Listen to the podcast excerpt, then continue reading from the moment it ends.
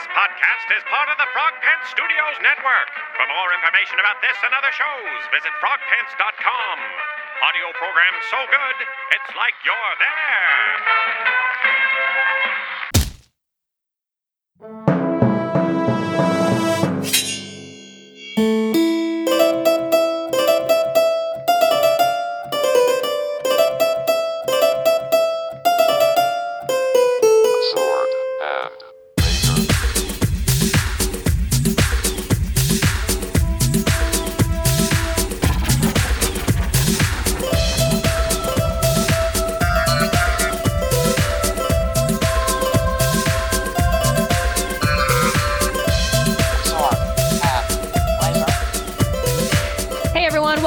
Sword and Laser. I'm Veronica Belmont, And I'm Tom Merritt. and we are joined tonight by author Peter Brett. Peter, thank you so much for joining us here on the show. Hi, thanks for having me. Peter is the author of the Demon Cycle books. Uh, the first volume was published in the UK by HarperCollins Voyager imprint in 2008 as The Painted Man, and in the US by Del Rey as The Warded Man. And his latest book, The Daylight War, which is the third in the series, came out February 12th, 2013. He's currently working on the fourth book in the series, The Skull Throne, which I'm sure people are upset that we're pulling you away from right now. I uh, I made my word quote, quote for the day, so Okay, I am good, I'm good. free to do whatever I want until tomorrow morning, and then I have to get back to it. Nice. And uh, oh, by the way, people who are watching live, if you have questions that you want to submit, we are also uh, we have the live Q and A plugin installed, so we can take your questions um, as the interview goes on. But we have tons of questions from our audience. I'm just curious, so what what is your word quota for the day? Uh, I have a very um, achievable word quota of a thousand words a day. That is about what I can do consistently every week. Um, so sometimes I exceed, uh, like most weeks, I'll exceed it. Um, some weeks it's a struggle to get up to 5,000 words, but that's what I kind of guarantee myself and my readers that, okay, that's what I'm doing every week. And so balancing that with kind of raising my daughter and doing all the admin side of work and everything is something that I can achieve every week. Um, I've tried setting the goal higher, but then if you start missing it, you get used to missing it. And then once you're like, well, I always miss it, whatever, then you're not working as hard. So set something you can do and then keep up with it. Yeah, Smart. I, having just done National Novel Writing Month, where it's 1667, a t- a thousand is still a lot. Uh, so that's I'm I'm certainly impressed if you can keep that going up for more than a month. you know, as you're I've, as you're I've doing. surprisingly managed it for six months now, and uh, like I've amazed myself with it. But this book's coming along really well. Well, we got a few questions of our own before we get to the audience questions. Uh, I was watching a video of you doing a Q&A at a bookstore, uh, and you talked about your popularity in Germany. Do you consider yourself the dark David Hasselhoff of fantasy? I've been referring to myself as the David Hasselhoff of fantasy for years now. Um, the books uh, always did very well in the UK right from the start. Um, I had a slower start here in the US, mainly because the cover of the first book was just this like weird symbol on a blue background and didn't really grab readers. So, uh, but in Germany, the books took off, and for a long time, I had sold more books in German than I had in English, like US and UK combined. And so I started referring to myself as the David Hasselhoff of fantasy. um, I think I think that's a fair comparison. I like it. Yeah, it made me laugh when I saw it. Now, is it is it true that you wrote uh, the Painted Man on an iPaq uh, 6515 while in the New York subway, or is that just Yeah, part of you your You were the first. You're the first interviewer to get that device right. Like somebody quoted it as a BlackBerry like early on, and I've been fighting that like misinformation for years. But yeah, I I wanted to write, and I didn't have a lot of free time. I had a job and responsibilities in life, and so I had this commute to and from work that was about an hour and a half a day. And instead of reading during that time, I decided to try writing. And amazingly for for whatever reason i write more words per minute on the subway than anywhere else ever. I think it's because there's no internet down there. Yeah. There's no there's nothing to distract you like in my office my office is filled with awesome things and and you know the seductive allure of the internet um, and even when i'm out and about like wi-fi and and um, you know data on your phone has made it possible to, to stay connected to everything else all the time. And the subway is the one place where like nobody can reach you, and so it's it's become an easy place to work. Well, it's a good thing you don't live here in the Bay Area because our subway has Wi-Fi. Yeah. They're slowly doing it in New York too, and uh, I have mixed, very mixed feelings about it. Now it it says on your Amazon profile your friends call you Pete, which would make sense, Peter, Pete, but it's spelled P E A T. Is there a story behind that? That was something that I thought was a really funny way to spell my name in seventh grade when I was Okay. doing. Uh, I was taking like advanced art classes, and I would sign my name my name on paintings P E A T, and I thought it was really funny then. And, and in seventh grade it was, but then I haven't been able to get rid of it. Uh, my parents spell it that way now. All my Aw. friends do. Uh, I, when I started a, a real professional job, I tried to switch back to Peter, and somehow it crept in, and even people at my job were, were spelling it that way. Is that like would that be the proper spelling of like peat Moss? Yeah, Is yeah. that that that kind of peat? Okay. Just making sure. Um, so you've been compared a lot to, to to writers like George R. R. Martin, Joe Abercrombie, kind of that that dark, gritty fantasy genre group. Um, and and before that was, you know, that that was very popular. It was pretty cool. And now people are saying, oh, we're kind of tired of like the grim, dark stuff. Do you feel like do you feel like that's true? And and how do you feel about the whole dark fantasy kind of uh, situation that's been going on in recent years? Uh, I mean, George R. R. Martin was a massive influence to me, and so uh, it's it's an honor to be compared to him, and I, I'm, I'm proud of that. Um, and I know Joe personally, and, and Joe and I have had conversations about how, you know, we read tons and tons of fantasy books in the 80s and 90s that were very, you know, PG, and when we read Game of Thrones, suddenly it was like, wow, this medium can do everything that that other mediums can do, and, and you became you realized just how much you could do in a fantasy novel and how much it was capable of and what the reach was. And so I think there were a lot of us, Pat Rothfuss, Scott Lynch, uh, you know, who all started, you know, eagerly going, wow, I can, this is a great playground. And I think we've turned out some stuff that's maybe more mature than the stuff that was in the 80s and 90s. Not to, not to be disrespectful to that because I loved Terry Brooks and David Eddings and, and whatever, but but there was a certain amount of safety in those stories where you knew nothing really bad was ever going to happen, and I think that that took some of the tension out of it and took some of the mature themes that like adults talk about and think about and kept you from being able to really explore them.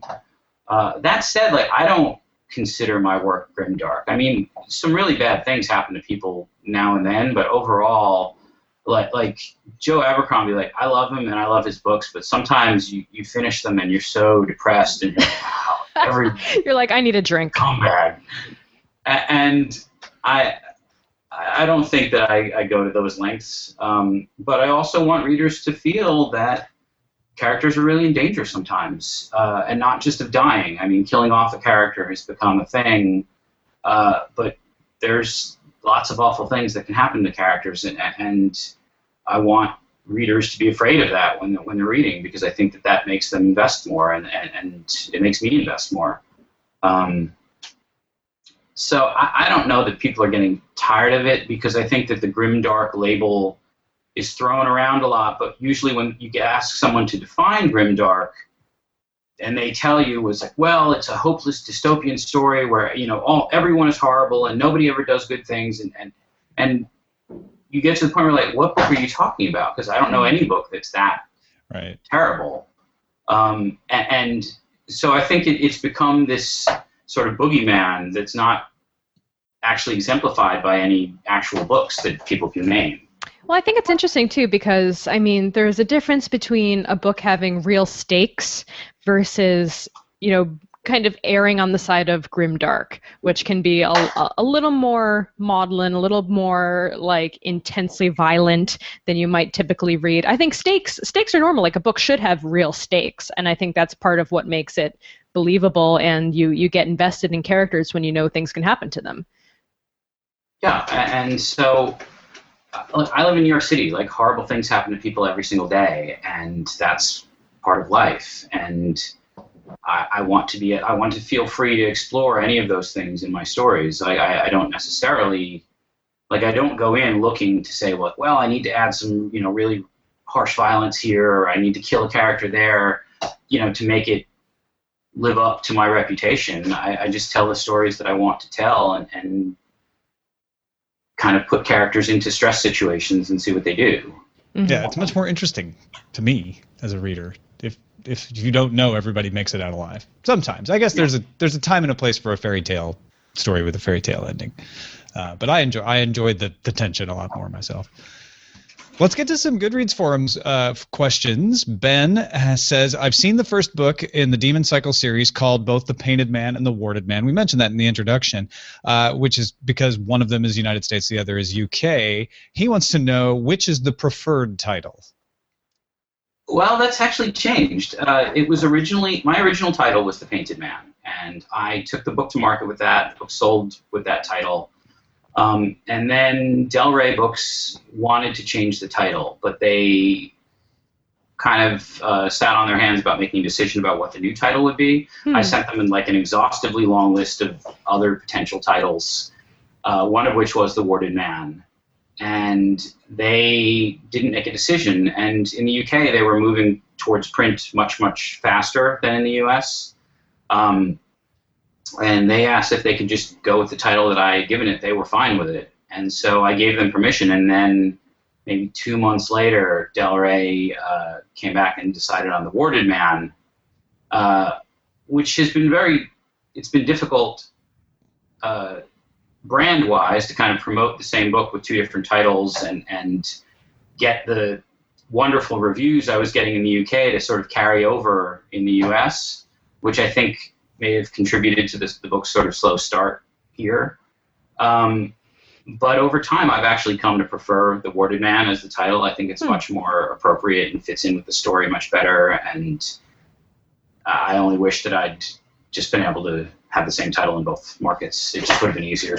Why why do they come to that kind of decision? Like what is Yeah. what is the, the thought process there? They Did just they think, think, it a sounded different like title Harley will do Riders like or something with tattoos? I this is the thing where like when, especially when you're a first time author and you're dealing with publishers there are lots of meetings that you're not invited to where they discuss your work in detail and make big decisions and one of there were a couple of uh, title meetings that i was not privy to so i don't know why they didn't like the painted man it's been suggested to me that uh, the painted man is in some uh, places a racial slur and so i it might have been that, but I don't know for sure.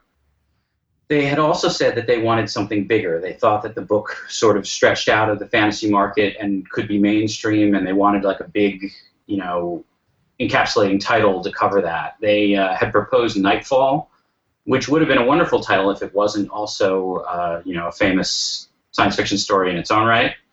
Um, and so I think that they, because there's a lot of characters in the in the story, not just the Warded Man, they wanted a, a title that could kind of encapsulate all of the different characters and, and, and like the sort of breadth of the story. But nobody, like between my agent and me and the and the editor and, and publisher, like nobody could really agree on something that everybody was happy with. Mhm. Um, so we ended up with the Warded Man, but I, I am really happy with that. I think that that title really sums up the book well and uh, got us off to a good start. And then uh, we also have a question from Nadine who wants to know so when did you start to think up or come up with the idea for the Demon Cycle series and, and how did it kind of come about? Uh, it actually kind of grew out of September 11th. Uh, I was in New York City when uh, when the attack happened, and I could see you know the towers burning from my window, and I was really struck by how everybody reacted differently to the event. Everyone was terrified, all of us, and some people ran to the to the towers trying to help. Some people ran to, to hospitals to donate blood. Other people ran home to get to their families. Other people just ran away from the event and didn't really care. And, and uh, some people saw that the subways were down, and, and uh, we all just kind of holed up in the office and said, well, let's sit and wait until we have somewhere to go. Like there's no sense in just running around. But you could look out the window and see on the streets, some people were frozen with fear, some people were manic, and that idea of how fear affects everybody differently was something that I really wanted to explore. Um, and so I created a kind of fear that people couldn't fight, which was these immortal, indestructible demons that regular weapons just couldn't harm them. And so the idea was that if you get caught out with the demons, you're just going to die. And so the only way to protect yourself is to kind of hide behind these magical symbols that will ward them off. And I did that to kind of explore what that does to people and how that, how when you're put in that sort of stress situation, uh, the same way like in The Walking Dead, where you're surrounded by zombies the whole time, like how do people react in those situations and how do they treat each other? And, and that's the real story. The demons, you know, like the zombies in Walking Dead, uh, are window dressing to help put characters into these sort of tense situations. Mm-hmm. Um, and so a lot of the story grew out of that um, and the, the sort of all of the media that I was consuming at the time. But obviously, it's grown much beyond that since then. Christina uh, wants to know something which I think is a good follow on to that. One of the things she likes best about your books are how distinct and real the different cultures feel. Was there a lot of research or how much research went into that? Uh, and was there a specific culture that influenced the Krasians and their rituals? Am, and, am I saying Krasians right? It's Krasians. Uh, Okay. uh, yeah, there were several cultures that influenced them. And I think that people keep trying to nail down, like, he's talking about this one specific, you can't see my hand. Uh, he's talking about this one specific culture, when in fact, they're an amalgam of several cultures. So their basic uh, hierarchy system is based on feudal Japan. Uh, the idea that there's uh, two castes there's the warrior caste and the religious caste, and they both fulfill different roles in the society. And then there's the, the lower castes who are kind of servants to those two upper ones. And so there's that, that basic thing was taken from Japan. Um, and then I have the sort of warrior training ritual where the, the warriors are taken in very young and trained to fight demons. And that is based on the Spartan Agoge, um, where they would take children and, and, and train them to be warriors from a very early age in a brutal, brutal kind of training. Um, and then obviously there's a ton of Middle Eastern flavor uh, sort of put over that. Um, the, the drink that they drink is, is like Turkish raki, and, and the sort of the way that the, the women are, are treated in the society is, is uh, kind of like medieval Middle Eastern countries. And so there's a lot of different things there that I took these pieces that I know would feel real because they are real, but I sort of blended them together. And a lot of stuff I just made up. And so it's not meant to, to be a critique on any particular culture. It's, it's more trying to create a culture that feels alien to, to, to the more Western culture in the series, but that is relatable to, to people in our world. And so, how much how much research do you have to do into that kind of thing? Is that something that you were interested in previously, or did you specifically jump into that to kind of feed the book? Uh, I was, I mean, I've always been interested in other cultures. I had done a lot of reading about medieval Japan. I had done a lot of reading about ancient Greece, and um, again, at the time, like right after September 11th, like I was doing a lot of reading about the Middle East to try and understand, you know, what the hell was going on, um, because obviously the the uh, what we were getting from from politicians wasn't the whole story.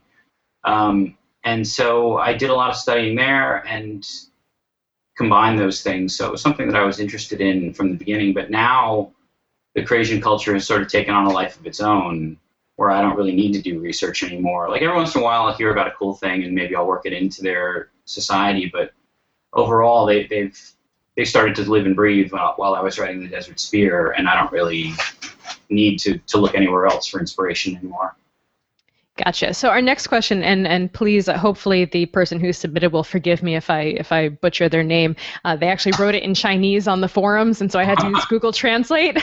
So Guan Hong, hopefully I'm saying your name right. Um, he wants to know: Will you ever write a book that talks about how the first deliverer Kaji uh, united the people and drove the demons into the core? A lot of people have been asking me that, and it's it's kind of interesting. I created this this whole mythology um, for the characters in, in, in the series, like in the now, where they talk about like, oh, you know, the great deliverer of old, and we want to imitate that, and that that's how we were going to beat the, beat the demons. I created this mythology, and so many people have been asking, saying they want to read, you know, the original text. I don't have a plan to write a book like that, but that doesn't mean that I won't once this series is done. I'm kind of focused right now. I don't want to have a, a series that goes on forever. I want I want to have an endpoint, and so I'm trying really hard to end the series on the fifth book. Um, I am contracted for a sixth, and I will either make that a standalone book set in the same world, or if I absolutely have to, I might extend the story to that sixth book. Um, once that's done, then I can focus on where to go next, and I might very well uh, tell Kaji's story. Uh, there'll certainly be more about his mythos in the last book, The Core, which uh, will complete the series. That leads us actually very well into Douglas's question. Uh, and I know you're an outline writer. I've, I've read other interviews where you talk about the fact that you lay things out. Do you know how this series ends, though? And are you are you writing towards that goal, or or do you have just an endpoint in mind and you're, you don't know exactly how it's going to come about? I ha- I know exactly how it's going to end. There is uh, so I, like the the book that I'm writing right, right now, The Skull Throne. I know absolutely everything that happens. Uh, I'm about halfway through writing it, but it's all been laid out in such ridiculous detail that I know who lives, who dies, what happens, how it closes out, and then the the last book, maybe the first two thirds of it are kind of like I don't know. I'll see when I get there and then the last third I know what happens. So like I, I just gotta have to get all the players like leveled up and in the right place to uh, Nice. to complete the, the story. Complete the game. Um, and Yeah. Douglas has a follow up question Does Myke Cole ever smile? I think we got him to smile a couple times on the po- on the on the I've, I've known him for 20 years, and I think it's happened a couple of times. How did you guys meet through through being authors as well? No, not at all. Um, Myke and I first met in high school. Uh, Get I- out! Yeah, we've known each other for a very long time. Wow. Uh, I was organizing um, the Battle of the Bands at my local high school, and Myke was the lead singer in a heavy metal band. Uh, Oh my god, this is That's so fantastic. good. Like I you guys have to like reunite and do like play one of the cons. Have you guys thought about this? I would pay so much money to see that. uh, look, I was I was ju- I was just the event organizer. I'm not a musician. There Aw. you go. You're the guy who can Myke, organize this. Uh, Myke, like he had crazy long hair at the time, and you know, like he looked, you know, he looked like he was he was in like Warrant or something, and he would he he had mastered that kind of heavy metal like sort of singing. Oh my gosh. it was it was amazing. I, w- I wish that uh, it had happened in a day when we had like easily accessible video cameras, but sadly, it's been lost to the. I'm the- so mad. Like I have I'm so mad that we interviewed you after him because had we known this in advance, it would Oh, have been so much I, I could have I swear I could have gotten him to do some some heavy metal on the on the show. We'll have to we'll have to have him back on for an encore. yeah, definitely. I, I, can send you a couple of long hair pictures of him if that'll help. you. yes. That'd be Please do. We'll put it in the blog post. All right. Uh, Sandy asks One of the things I was hoping for after the first book came out was an explanation of what the demons are and where they come from. The first book hints that the world used to be a lot like ours, but the demons have set everything back. Will there be an exploration of the world before the demons and the origin of the creatures? I guess that kind of goes back to to Guan Hong's question as well. Yeah, uh, there will be a lot more. Like like the demons are the meta story, and so you have like the the individual stories from book to book where where the characters want to accomplish X. Um, but the last book will get very heavily into like the demon society and what their deal is, and and and whether it's possible to stop them at all, and if so, like what what lengths people have to go to to do that, and so there will be a lot of detail about that and in terms of, of what the world was like before that, again, it's one of those things where like I don't have a plan to write about that. It's Mhm. not really going to be all that. It's not that interesting to me to have like the characters like go into an old you know abandoned ruin and find like an old cell phone and, and be like what is this like it- What What I- is this I've seen that in sorcery? Books. It's an They're IPEX opposite. 6515. What does it mean? Mark Lawrence uh, is an author who who does that in his books, and he does it amazingly well. And I, I enjoy reading about it, but I, that's not where I want to take this story. Tom did that in one of his stories, didn't you, Tom? didn't you with the Skittles? There were Skittles.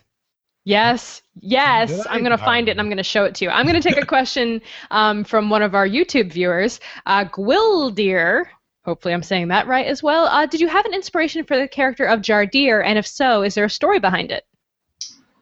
Uh, Jardir, I don't know that I had a, a, a huge inspiration for him. Part of it was, I think, reading Shaka Zulu in college, you know, where you, you have this uh, guy who was uh, uh, kind of made fun of for being a runt when he was when he was a kid and ended up conquering all of Africa, you know, using spear fighting techniques because he invented a better spear and a better way to make formations and a better way to, to work his troops and conquered an entire continent that way. And so I had this desire to have these two characters um, who were set up as sort of the messiahs of their individual societies and have them come into conflict as a result of that.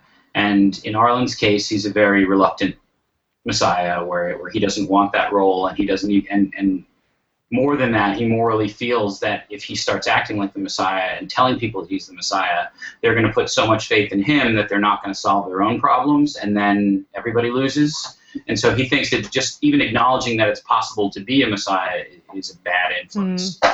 Whereas Jardir honestly believes that he's the reincarnation of Kaji and it's his job to conquer the world and then turn them all into a vast army and take them against the, the demons. Uh, and so you have these two people who both want to solve the same problem to save the world from demons. They both have these kind of lofty goals, but they have very different ways about trying to achieve them and very different ways about how they see the people that they're trying to protect. Um, so I, I don't think that there was any particular character that inspired Jardir, but I, I liked certainly in his early days a lot of that was was from reading Shaka Zulu. I do like how you you sort of Jaime Lannister him up with the perspective shift uh, by kind of making people get into his head. I, I actually called it pulling Jaime Lannister while I was doing it. Whoa. Hmm? I just said, whoa. That was pretty good. I because that that was exactly the idea. I, made him out to be a, a villain in the, in the first book, and even in subsequent books, he does. You know, he condones some pretty horrible things in order to, to get the job done, but by showing him as a child, like sort of weak and vulnerable, and, and not understanding his life, and showing that his goal has always been to to save the world. Uh, it kind of gives a new perspective to him, and, and you kind of find yourself liking him in spite of some of the things he does. And that was always my goal. I, I deliberately made the first third of the Desert Spear all about Jardir and didn't go back to the characters that everybody loved in the first book Hmm. for a while because I wanted people to invest in him. And I wanted to reach a point where when Jardir encounters a problem, the reader wants him to solve it. And I think that after, like, once that was done, then we kind of go back to the modern day and you see him as an adult and see what he's doing. And suddenly there's this whole perspective shift where you're looking at what he's doing from a completely different light. And you still may not agree with it, but you see that it's not coming from a place of evil, it's coming from a place of, of trying to save the world.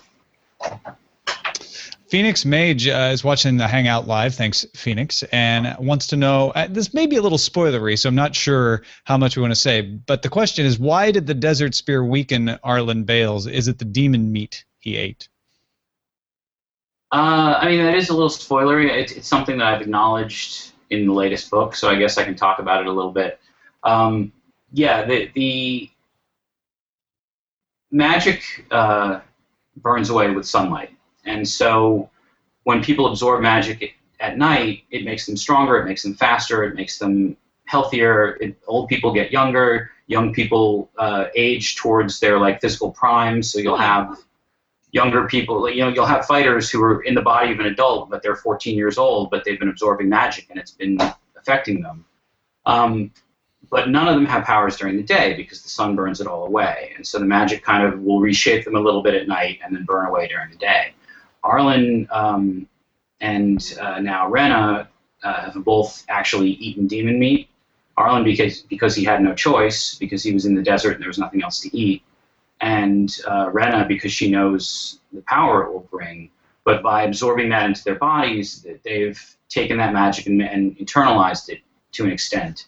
And so now they're they have like a limited battery of magic that they can draw on during the day and then refill it at night. And so that makes them vastly more powerful than, than a lot of the other characters. Although as the books go and, and everybody levels up and, and sort of the, the powers escalate, more and more magic items are being introduced, some of which work during the day, some of which don't.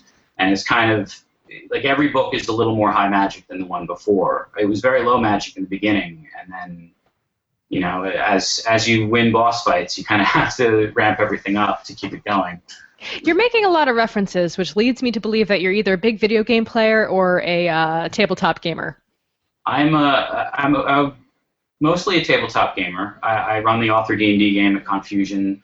Um, I have played a few video games. Like right now, I, am kind of addicted to uh, DC's Injustice game on the iPad, which is basically just superhero cage match. But uh, I was, I kind of got addicted to like the Neverwinter Nights and sort of Baldur's Gate, and then realized that I would never get anything done in my life if I kept playing these games. And so I, uh, I'm like a recovering video gamer, and the break that I took after playing, I think it was right after Neverwinter Nights, is when I started writing for real because I wasn't spending all of my time invested in someone else's world mm-hmm. and started investing in my own.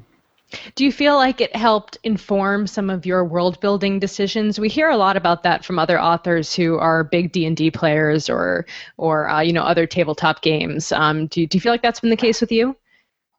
Absolutely. I feel like D&D really helped me understand how to put a story together, how to build in, you know, NPCs, how to how to create a, a world that people can interact with, and also sh- doing it in front of a live audience sort of taught me that uh, people get bored, and people will always try and open the door that you don't want them to open just because they know you don't want them to open it. Uh, nobody ever wants to follow the map that you laid out for them. They always want to go the other way. And why, why should we talk to that person? We could just kill them. And so that keeps you on your toes as, as a dungeon master, which is how I usually played. And, and that really helped me kind of realize that the story I want to tell isn't always what the, the reader wants to, to read. And you kind of have to keep your audience in mind a little bit while you're writing. You don't you don't write what you think they'll like, but you have to keep it exciting. You have to keep it interesting. You have to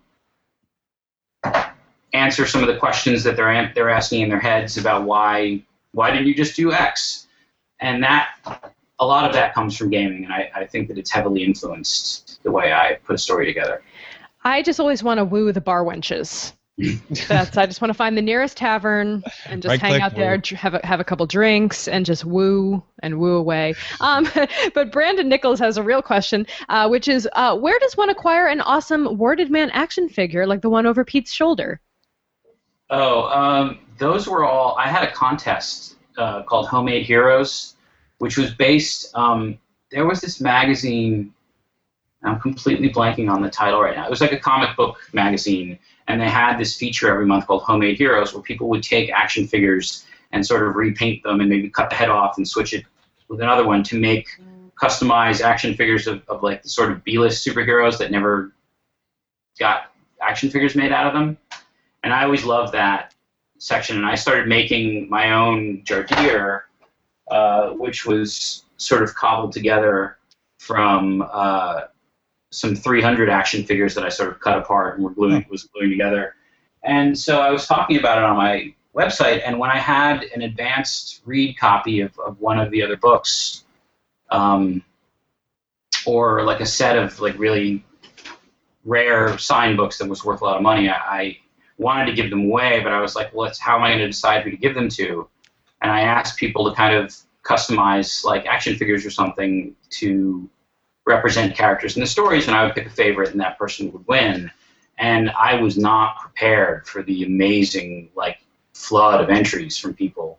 Um, some of whom actually sent their entries to me. I didn't. That wasn't a requirement. Uh, you know, people were welcome to keep whatever they made and just send me pictures. But some people actually took the time to send me things, and, and like I, I treasure them. Like it, it's like seeing my characters come to life. Uh, So cool.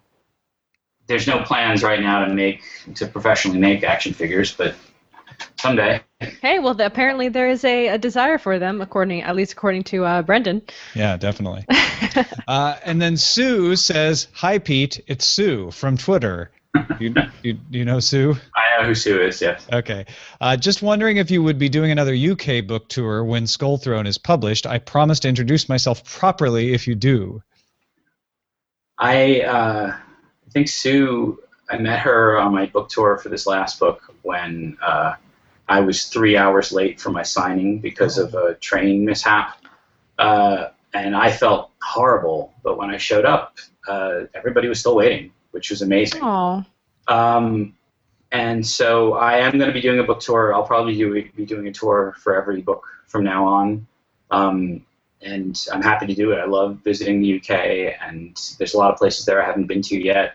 The Scottish, I, I, I didn't have a Scottish stop on my tour because I didn't want to spend too much time away from my daughter this year, and the Scots were less than pleased with that, and, and I've been inundated with requests to, to stop by there, and so uh, I'll make a few stops next year for Worldcon in London, and then uh, when the book comes out in 2015, I'll, I'll do a full tour again. So there'll be plenty of opportunities. fantastic. Well, thank you so much for joining us, uh, Peter. Where can people follow your work online? Uh, you can go to my website, which is petervbrett.com. Um, I'm on Twitter as pvbrett, and uh, I also have a Facebook author page. You can just search for Peter Brett, and it'll pop up. Um, and uh, I'm also running a couple of uh, charity fundraisers for Worldbuilders, which is Pat Rothfuss's um, charity for uh, Heifer International, and one of them is starting. Uh, two of them are starting tonight. Uh, one is an auction for a seat at the author D and D table at ConFusion. So uh, people can bid. We did this last year, and and it raised uh, almost thousand dollars for the charity.